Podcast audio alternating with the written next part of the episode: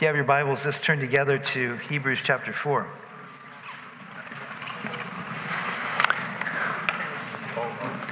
If I asked you, who do you think are needy people? What comes to mind to you?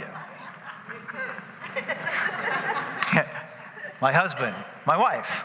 Uh, I think probably many of us, if we think of the needy, you know, we think of people maybe in a third world country that don't have enough to eat. Um, but I think the reality of it is, is that we are all needy.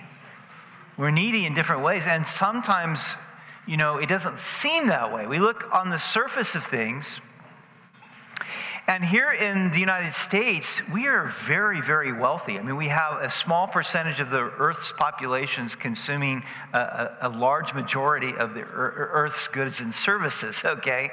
Um, we are very much blessed beyond measure, which is why so many people want to get into the United States, right?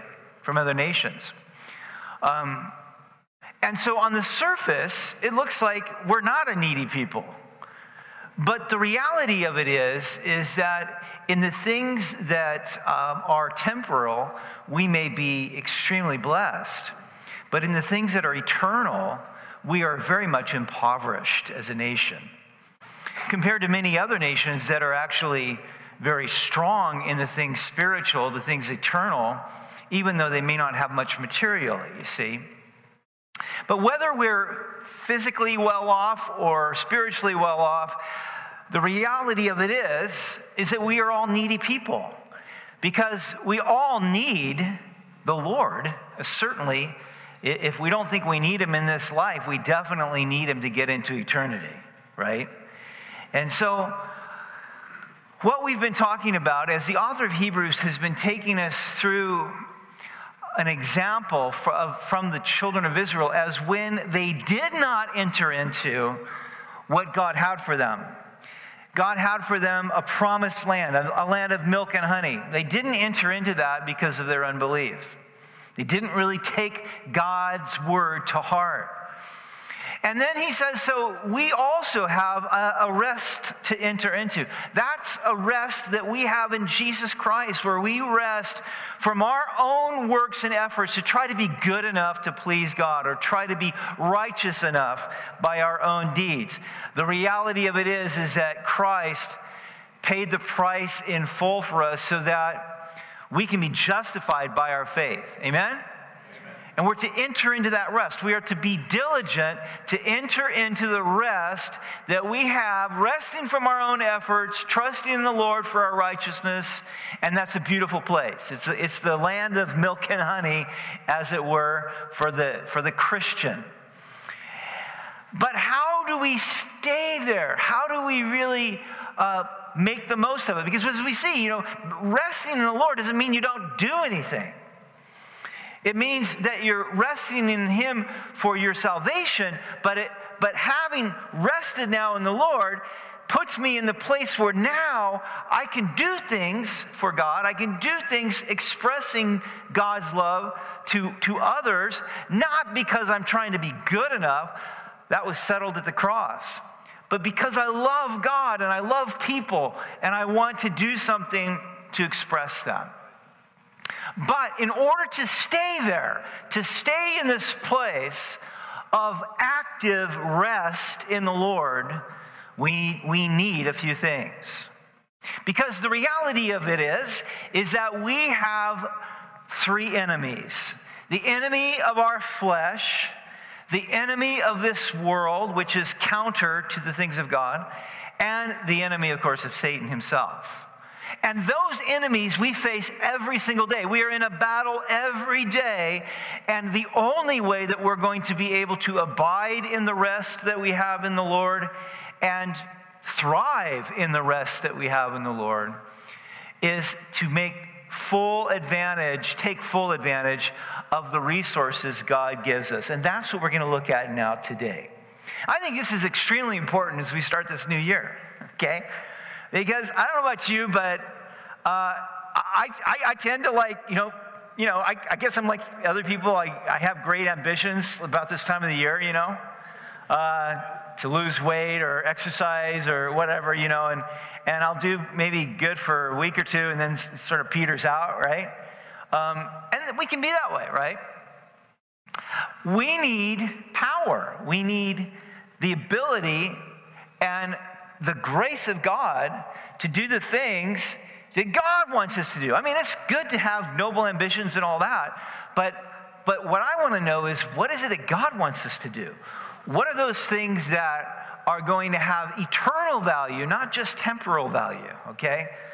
And those are the things that we really need God's resources for. And God has given to us resources, and that's what we're going to look at today. They are the resources of the Word of God, our high priest, Jesus Christ, and the throne of grace with which we are called to come to boldly. Okay? We're going to look at these three resources, and they're all designed, I believe, by God to help us thrive in this rest that we have in Jesus Christ.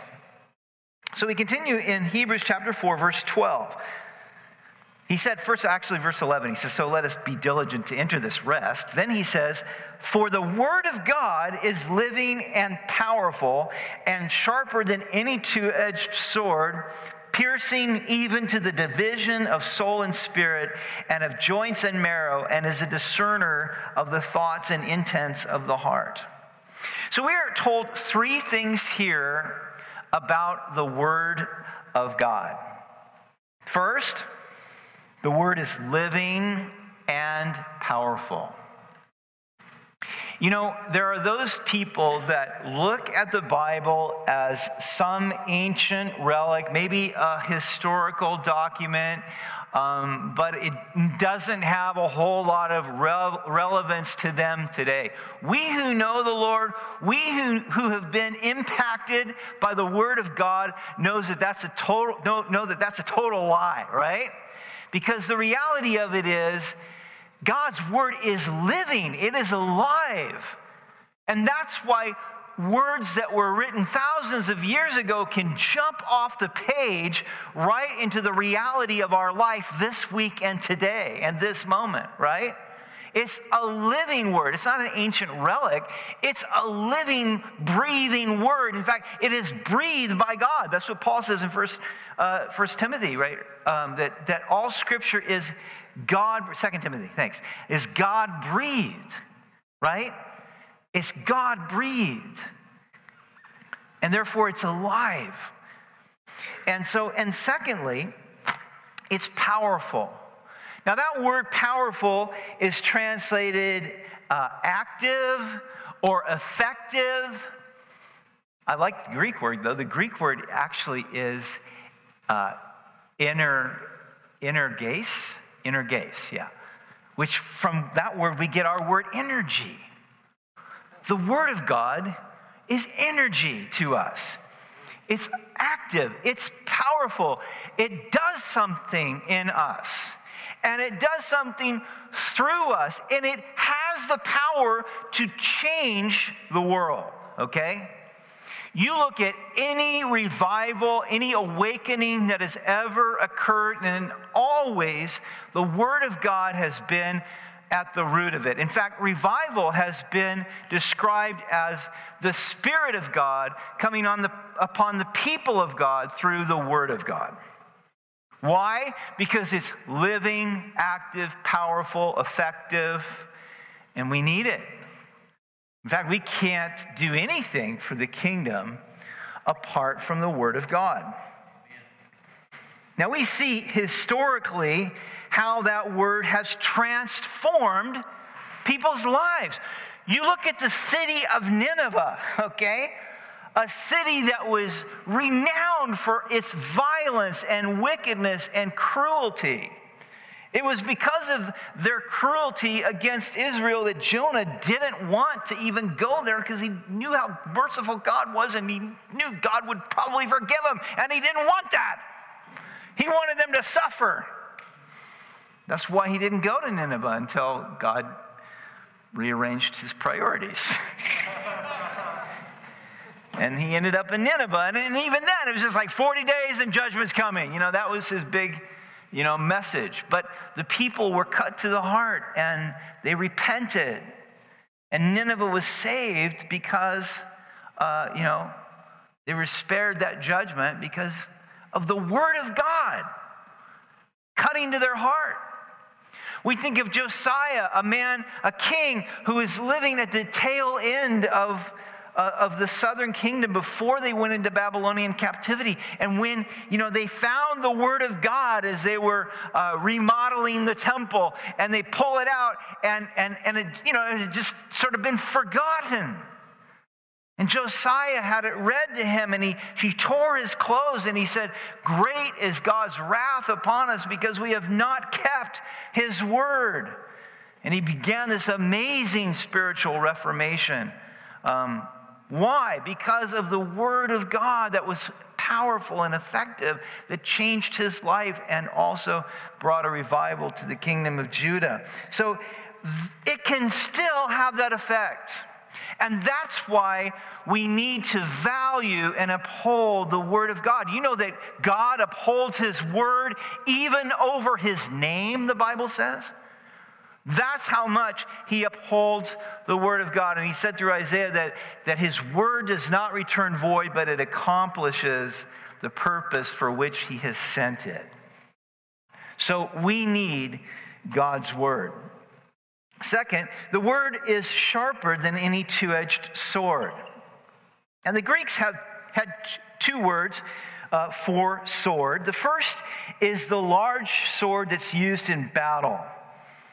Now, at the end of the Great Tribulation, when Jesus returns riding a white horse, we're told that he has a sharp two edged sword coming out of his mouth by which he will strike the nations. This is the lethal sword. This is the sword by which the enemies would be slain, you know, okay?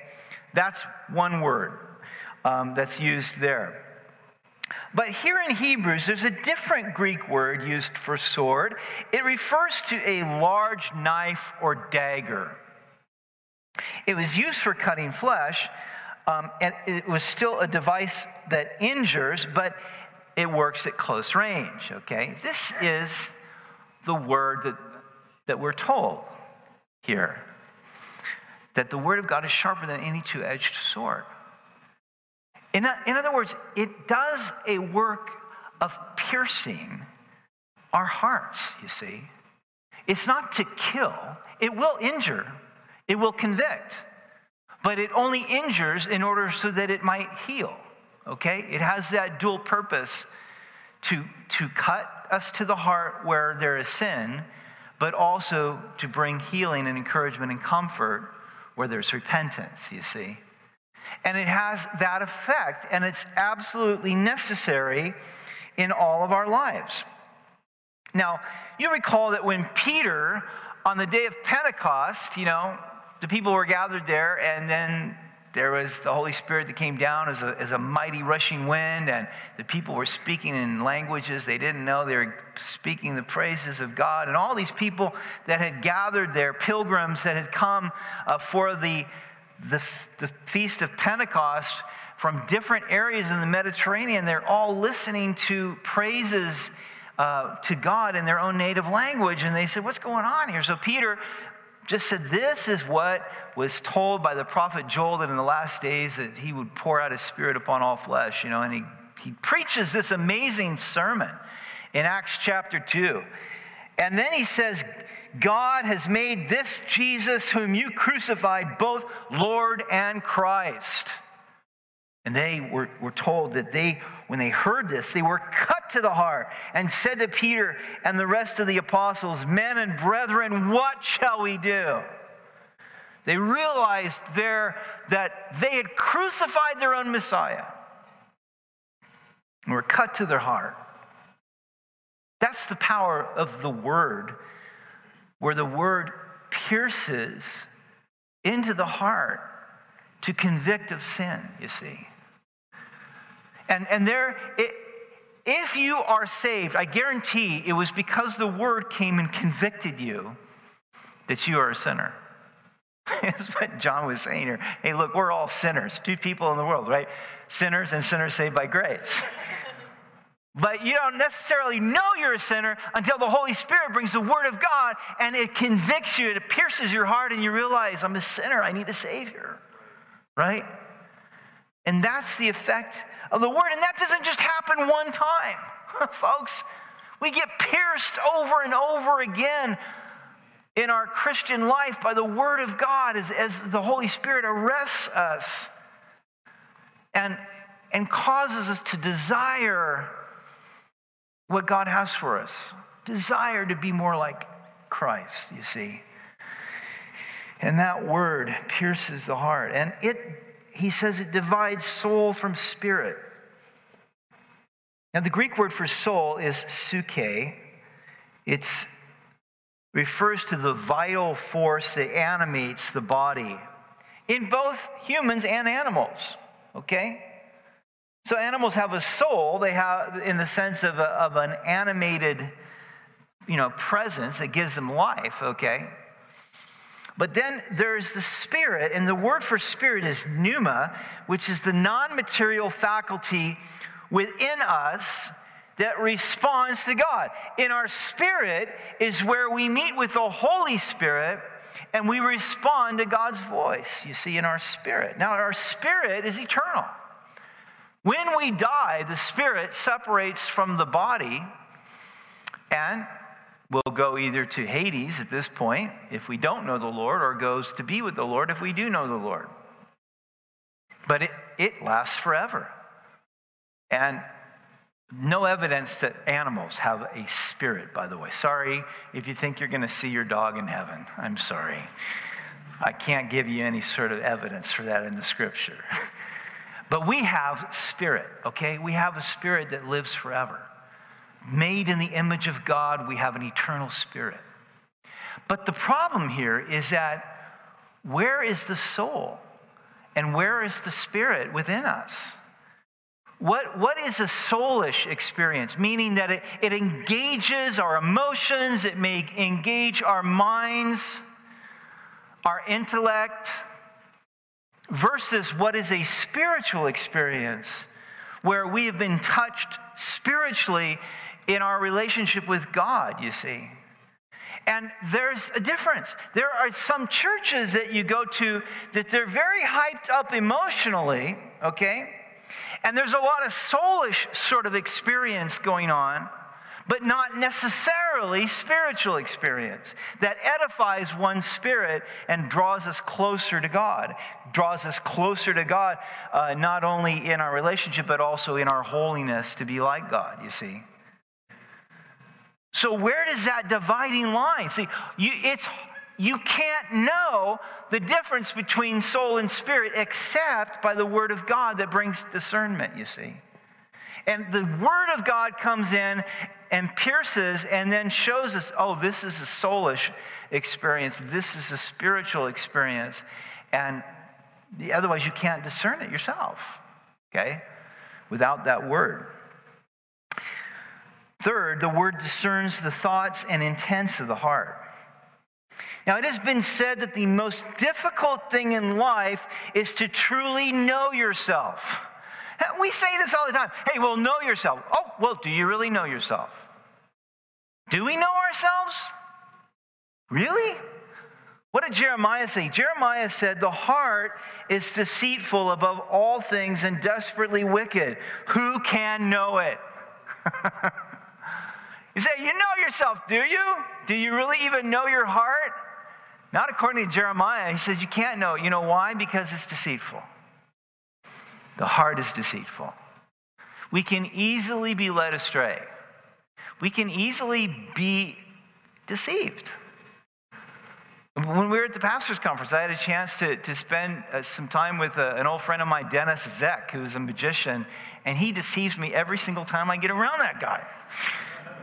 he shows me just how easily I am deceived by my senses, you see. Well, that's for fun, but the heart is easily deceived.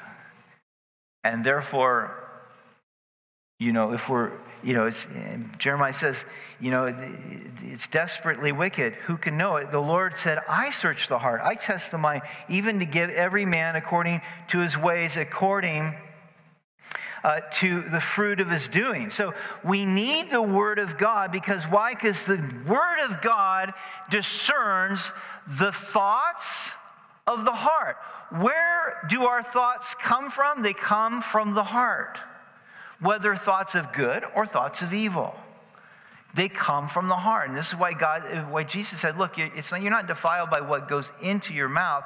You're defiled by what comes out of you from the heart. Why? Because the heart, from the heart comes deceitful desires, sinful desires. Also good things too, when the heart has been, you know, redeemed by the Lord. But how do we determine one from the other? It's the Word of God, you see, that discerns our thoughts. Now, something may seem right and feel right and yet not be right. On the other hand, something may not feel right, may not be comfortable to us, and yet it is the Word of God and it is right. And again, how in the world can you discern one from the other? Well, the Word helps us to judge our thoughts as being either good or evil, right or wrong, worthy or worthless. It's only His Word that helps us to discern that. And lastly, here, the Word discerns our motives. Now, because our hearts are deceitful, we can do the right things, good works, but we can actually do them for wrong motives. Jesus talked about this and why, why in the Sermon on the Mount he said, Listen, when you give, don't be as the hypocrites, and when they give, they blow a trumpet, as it were. You know, he's, yeah, I don't believe they literally blew a trumpet, but the whole point was is that he's saying they wanted everybody to know how much they were giving. Why? Because they wanted the approval of men. And Jesus said, So the problem is they have the reward in full already. That is their reward. And so, even though they might have been doing the right thing, they were giving a charitable contribution, and yet they did it with the wrong motives and they lost their reward. And that's the problem. We can do right things with wrong motives. And so we need to be able to check our motives and make sure that our motives are, in fact, the right motives. Now, what are the right motives? The, mo- the right motives are the motives that, that are for loving God, loving other people. Just, or, or just the motive of just being faithful to God, obeying what He said. You know, we, sometimes that's just, even the motive of fearing God is okay. It's okay to do something because you fear God. You fear the consequences of not doing it. Or you stop doing it because you fear the consequences. If I keep doing this, you know, problems are going to occur. And that's okay too. But discerning our motives is very important. Why? Because the Lord cares about our motives. In fact, He cares probably more about our motives than about our actual actions. Okay? Why? Because God looks at the heart. He I might do something. I may intended, have intended to do something worthwhile, and yet I made a mistake in judgment. But God looks at my heart. He sees the motive. He sees the motive behind the works, you see? And, and so thank God he looks at those motives. But again, we need his word to be able to discern the motives and judge not only what it is that we're doing, but why we are doing. One other thing, the Word, what it does, according to James, is that the Word of God is a mirror that shows us not only does it show us who we really are so that we really can know ourselves, but how can you know yourself truly until you see yourself the way God sees you? It's not about what I think about myself, it's not even about what others think of me. I mean, some of you are very sweet and kind, and you'll say things to me as pastor that you know you really bless me. That's great, but but at the end of the day, I have to take what does the Lord think about me? You know, how does the Lord see me? And that's really what's important for all of us. How does the Lord see you? Well, it's the Word of God that reflects to you how the Lord sees you. And that's how you can really know yourself in the light of the way God sees you. So, now I say all this simply for this reason. If you want to make me a happy man, I'm sure you woke up this morning saying, How can I make Daryl a happy man? As we go into this new year, but it's not only, it's not really to make me a happy man. If you want to be happy, if you want to be blessed, if you want to make the Lord happy, then value His Word. Value His Word the way God values His Word. Cherish His Word because there are so many benefits to you if you know His Word. If you're in His Word daily, if you're meditating on it day and night, as the Scripture tells us to do so that you won't be led astray.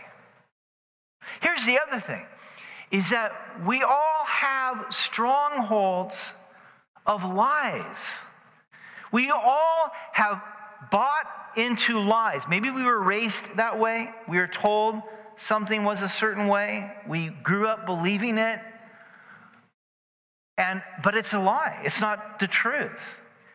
And until we take down those strongholds of lies that exist in our heart, through the Word of God, they will continue to exercise a profound influence upon our decisions and our attitudes and our behavior. And until you break that down and demolish that stronghold through the weapons of our warfare that God has given to us, the Word of God, tearing down that stronghold of lies that that's in your own heart, until you break that down, you will not be free of so many of the addictive behaviors that we fall into. You see, I guarantee if there's any addictive behavior, any sin that you cannot break, I guarantee you that at the very root of that is a lie. You have believed a lie about something that is not, does not measure up with the truth of God. And as soon as you flush that lie out through the Word of God and you replace it with the truth of God, God will then begin to give you the power to break that habit. I guarantee it.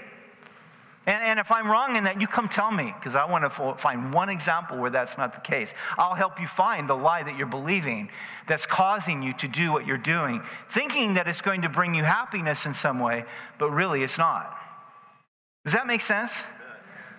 So that's why we need this Word of God. It is a weapon against every lie and deception and power of the evil one to keep you from being all that God wants you and has empowered you to be in Christ.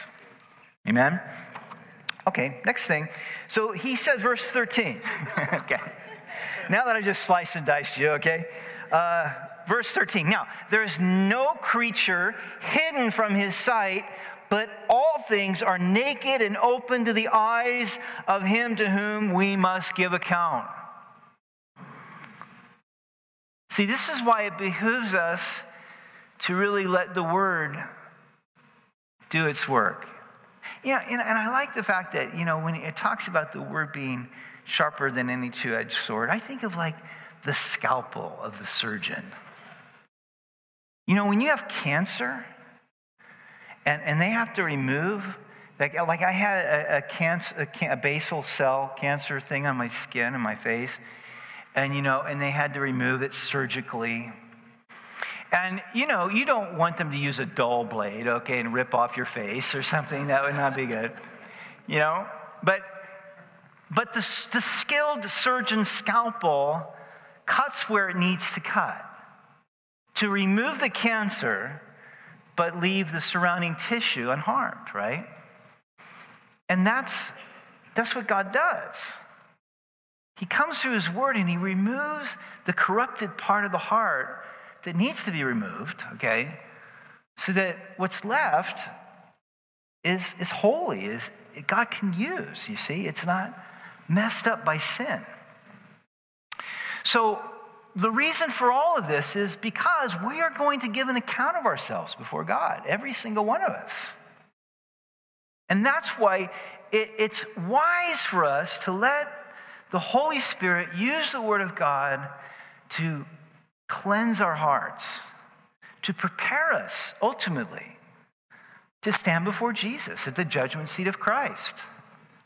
Okay?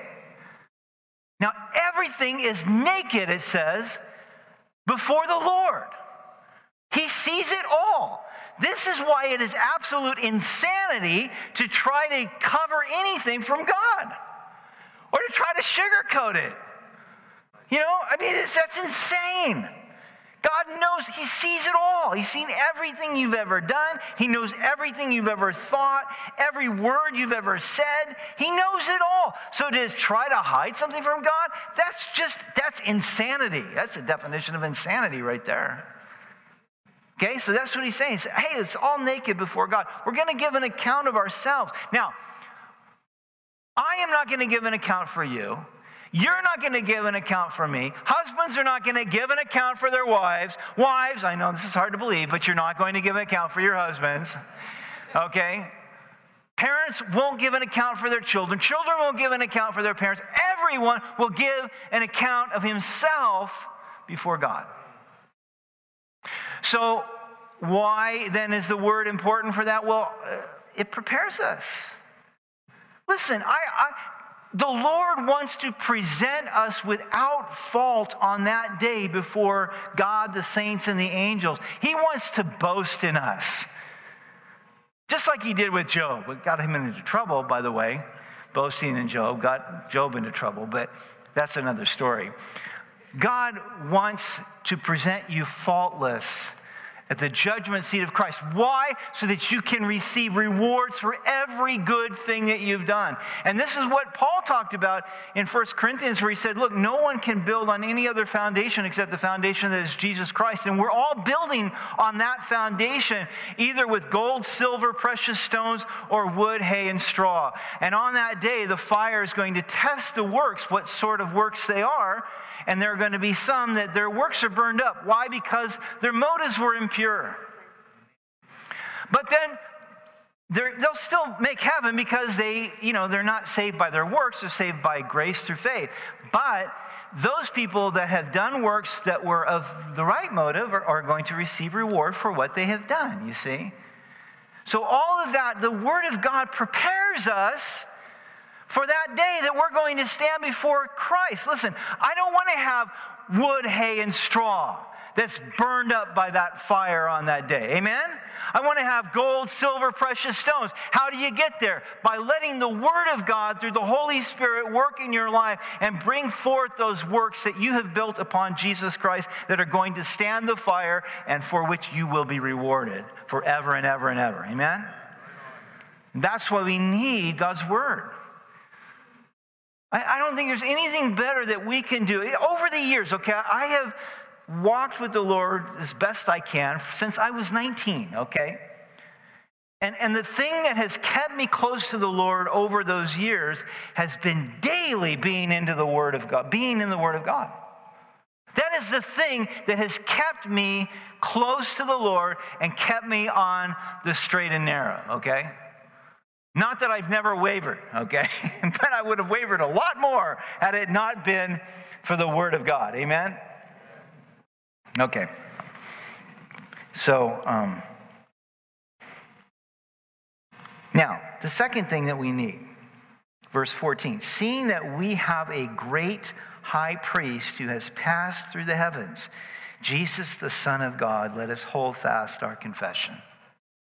So, our second resource here is Jesus Christ, who is our high priest.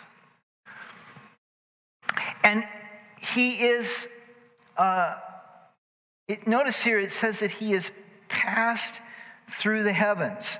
Now, again and again, the author of Hebrews is going to bring us in our mind's eye to this heavenly scene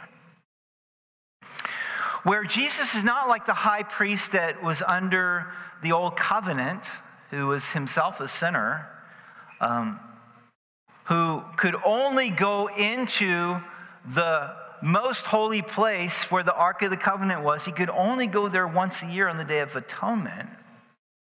Jesus has gone through the heavens, so, so the heaven of our atmosphere, of, the, of outer space, and into what's called the third heaven. That is, he's sitting at the right hand of God as our high priest. And what the author of Hebrews continually brings us to is the need for us to understand that we have this high priest in heaven who's always making intercession for us, who is sympathetic, who is merciful. Not only that, but Paul tells us in Ephesians chapter 2 that we are seated with him in heavenly places. So if you are in Christ, right now you're seated here in this amazing, beautiful edifice of a sanctuary on these incredibly comfortable seats, okay? but you are also seated in heaven with Christ in heavenly places. Is that not amazing? Now, the reason why this is so important is because we have access to our high priest 24 7. And we're, we're never to see ourselves divided from Jesus. We should always see ourselves as abiding in Jesus. And therefore, we should call upon our high priest whenever we have need. He is there for you. He doesn't get bored. He doesn't have too many other things to do running the universe to spend time with you. In fact, he said, Look, I, am knocking at the door. I'll come in. I'll eat with you. Let's have fellowship. And that's the high priest that we have. And so he is our great high priest. Um, Verse 15, for we do not have a high priest who cannot sympathize with our weaknesses, but was in all points tempted as we are, yet without sin. Now, this is why it was good that probably the angels are not our high priest, okay? Because angels were never human, they were never tempted. Like Jesus was tempted because he was human. No. Now, he didn't have a sin nature like we do, but he was still tempted. In fact, he was tempted far beyond a realm that we could have ever gone to. Okay, 40 days out in the wilderness with no food. Uh, and then Satan comes, Satan himself comes and tempts him through the same temptations, you know, ultimately the appeal to the lust of the flesh, the lust of the eye, the pride of life, same things that he did with Eve in the Garden of Eden, okay? Jesus went through that temptation, yet without sin. He didn't give in to it. But because he has been tempted in all points, such as we are tempted, he, he sympathizes with us. He understands our weakness. He knows our frame. He knows what it is to be human, to hunger, to thirst. He knows what it is to be tempted. Unlike the angels, you know, I, I always, I always sort of kind of cracked a smile when I, when I read that story about Zacharias, you know, who, you know, Gabriel appears to him and says that his wife Elizabeth is going to give birth to a son and he's to name him John, you know, and, he, and he's like, well, how can I believe this? And Gabriel's like, hey, I'm Gabriel. I'm in the presence of God. Because you didn't believe, you're not going to speak. Okay? Now, I don't know, maybe Gabriel's going to just clean my clock when I get to heaven, okay? But I just think, you know, that's sort of the way angels are. They're just like, it's cut and dried. You know, you don't understand. I came from God. You know, you didn't believe, so this is what's going to happen, you know. But Jesus, Jesus, he's merciful, he's sympathetic because he was human. He knows our frame, he knows our weaknesses. And therefore, that's who we go to. Listen, if you are going through a problem, if you have failed in some way, if you have sinned, if you've disappointed yourself or your family or, or your church or, or your pastor or whoever, listen, the person you're going to want to go to is the person who's your friend, right? Who loves you, who's merciful, not the one that's going to condemn you and point the bony finger at you, right? but the one who's sympathetic. Doesn't mean that they won't tell you the truth, but they, they'll love you no matter what. And that's who we go to in Jesus because his love is unconditional. He's merciful, he's sympathetic. And this is why, listen, if you sin, don't let the devil isolate you from the church, from the Lord primarily, because he is your high priest who loves you. And when you sin, you know the thing that he wants you to do more than anything is just come to him and be honest and seek his help. As a parent, listen, when my kids screwed up, I didn't want them to go to the parent down the street. I wanted them to have enough trust in me to come and just lay it out. This is what I did. This is where I was wrong. Yeah, there might be discipline involved, but hey, I would much rather have them come to me. That tells me they trust me, you see? And that's how the Lord is. And so he, he, he, beckons us to come to him as our faithful high priest. Verse 16 Let us therefore come boldly to the throne of grace, that we may obtain mercy and find grace to help in time of need. So here's the third thing to come boldly to the throne of grace. We can do that because we have entered into his rest. Now, understand the difference between the old covenant and the new. Okay, so in the old covenant, God dwelt in the tabernacle above the mercy seat, which was the lid, basically, of the Ark of the Covenant. And there, you know, again, you couldn't go there as a, just a regular person. Only the high priest could go there once a year. That was it. All of that testified that there was a better thing coming. Okay? And the better thing is the throne of grace. Now, we know that when Jesus died on the cross, as soon as he died, the, the veil was ripped in two, signifying that people could now enter the most holy place. Okay? That, that separation was taken down. But still, that does not even tell us what we have in the new covenant completely, because what we have in the new covenant is not even just the mercy seat. Now, mercy is not getting what you deserve, okay? Mercy is, is you know, you know that you've committed the crime, you deserve the punishment, but you don't get what you deserve. That's mercy. Grace is getting the good that you don't deserve. So now we can approach not the mercy seat, but the throne of grace that's in heaven. And we can approach that throne of grace with confidence, with boldness, whenever we want to receive what? The good that we don't deserve, you see? That is wide open to us because of what Jesus did on the cross. Because why? Because the price of my sins has been paid in full. Now, here's the problem many people won't approach God with boldness. Why wouldn't you approach God with boldness? Well, because you feel like you're not good enough. You feel that you don't deserve it. You, you haven't done things right this week like you know you should. And then so, so you hesitate coming to God and asking, well, I don't really deserve it. That's not thinking in the terms of the throne of grace. As thinking in terms of your own performance. And that's what has to be set aside. It's not about your performance. You could never be good enough. So you come in faith in what Christ has given to you, his perfect righteousness imputed to you because you believe in him, and you come boldly to the throne of grace. Like my grandkids come to me asking for hot chocolate when they spend the night, okay?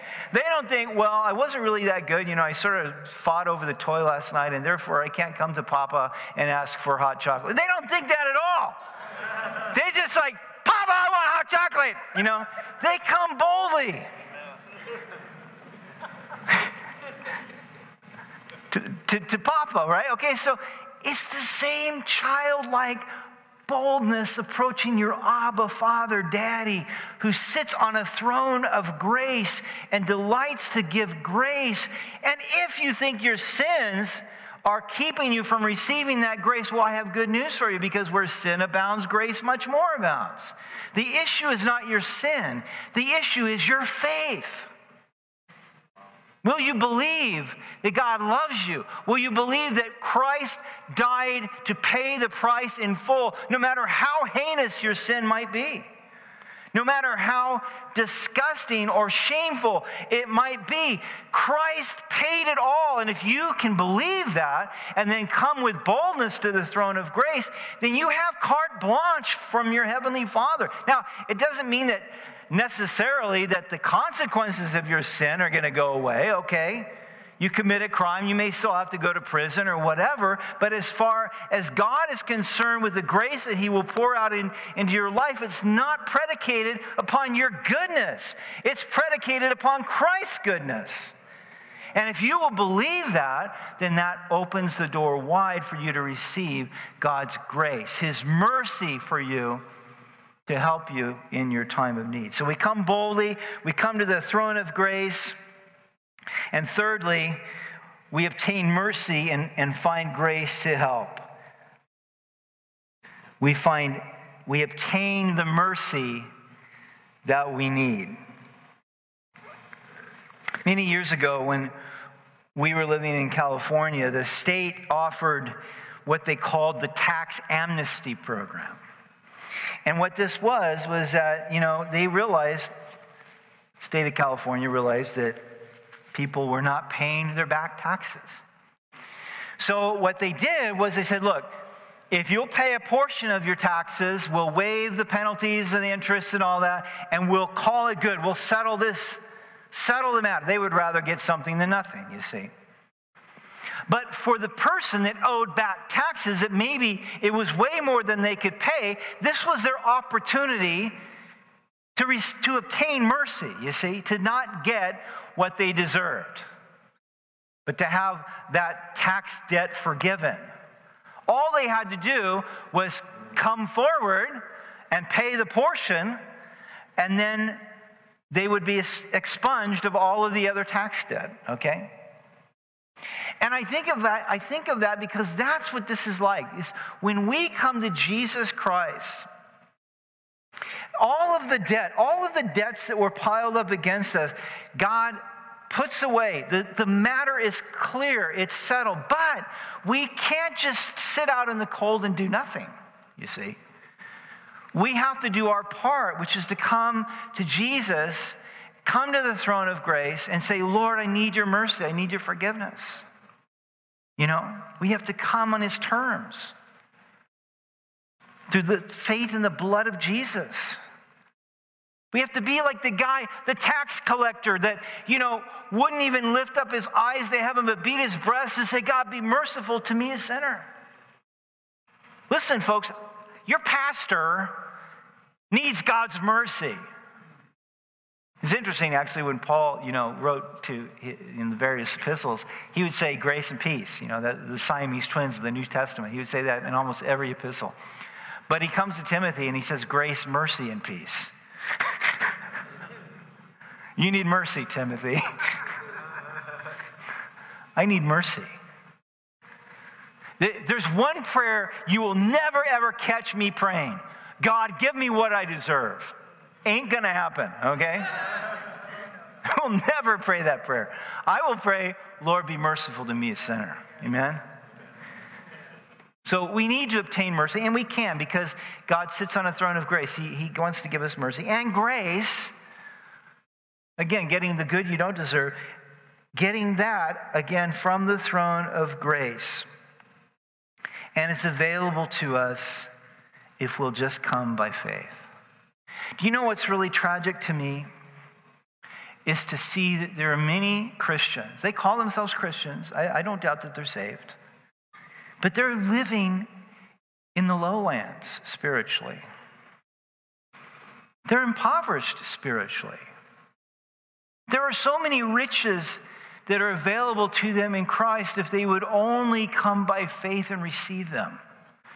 if they would only take to heart the Word of God, clinging to the Word of God, knowing the promises of God. God's given us these promises. Why? So you can claim them with boldness. See? Claiming the promises of God, getting rid of the lies that maybe you've swallowed that are holding you back from receiving God's fullness.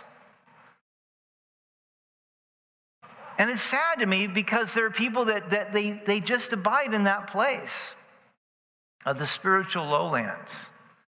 They don't know the mercy that's available to them if they would just come to, you know, to their high priest Jesus and call upon him and ask him for his help. They don't know the, the limitless, limitless treasure trove of grace that is available to them if they'll just ask in faith because maybe they just don't feel worthy. And so they sort of live in this state of, of defeat rather than victory. When they could have victory, look, you're more than conquerors through Christ who loves you. God has intended for you to be an overcomer in every part of life. But you can't do it on your own. You need the word, you need your high priest, you need the throne of grace. And if you only come by faith and receive what it is that you need and ask, then what will happen is you'll find that God's resources are so much greater than your weakness. And He will overflow you with His Spirit. Why? So that you can be overflowing to others. Hey, look, that's good PR for the kingdom of God, okay? When, when Christians are living a, a, a joyful, victorious, happy life in Jesus, full of the power of the Holy Spirit, fearless for whatever the world might throw at you, holding fast to the truth and not being swayed by the, the winds of doctrine and falsehood that the enemy is constantly sowing into the culture, when you stand for what's right, victoriously, powerfully, that is a good billboard for Jesus Christ. Amen? And that's why God wants you to experience that power. Folks, that's what my prayer is for you, for me too. As we enter this new year, I, there are times I feel weary.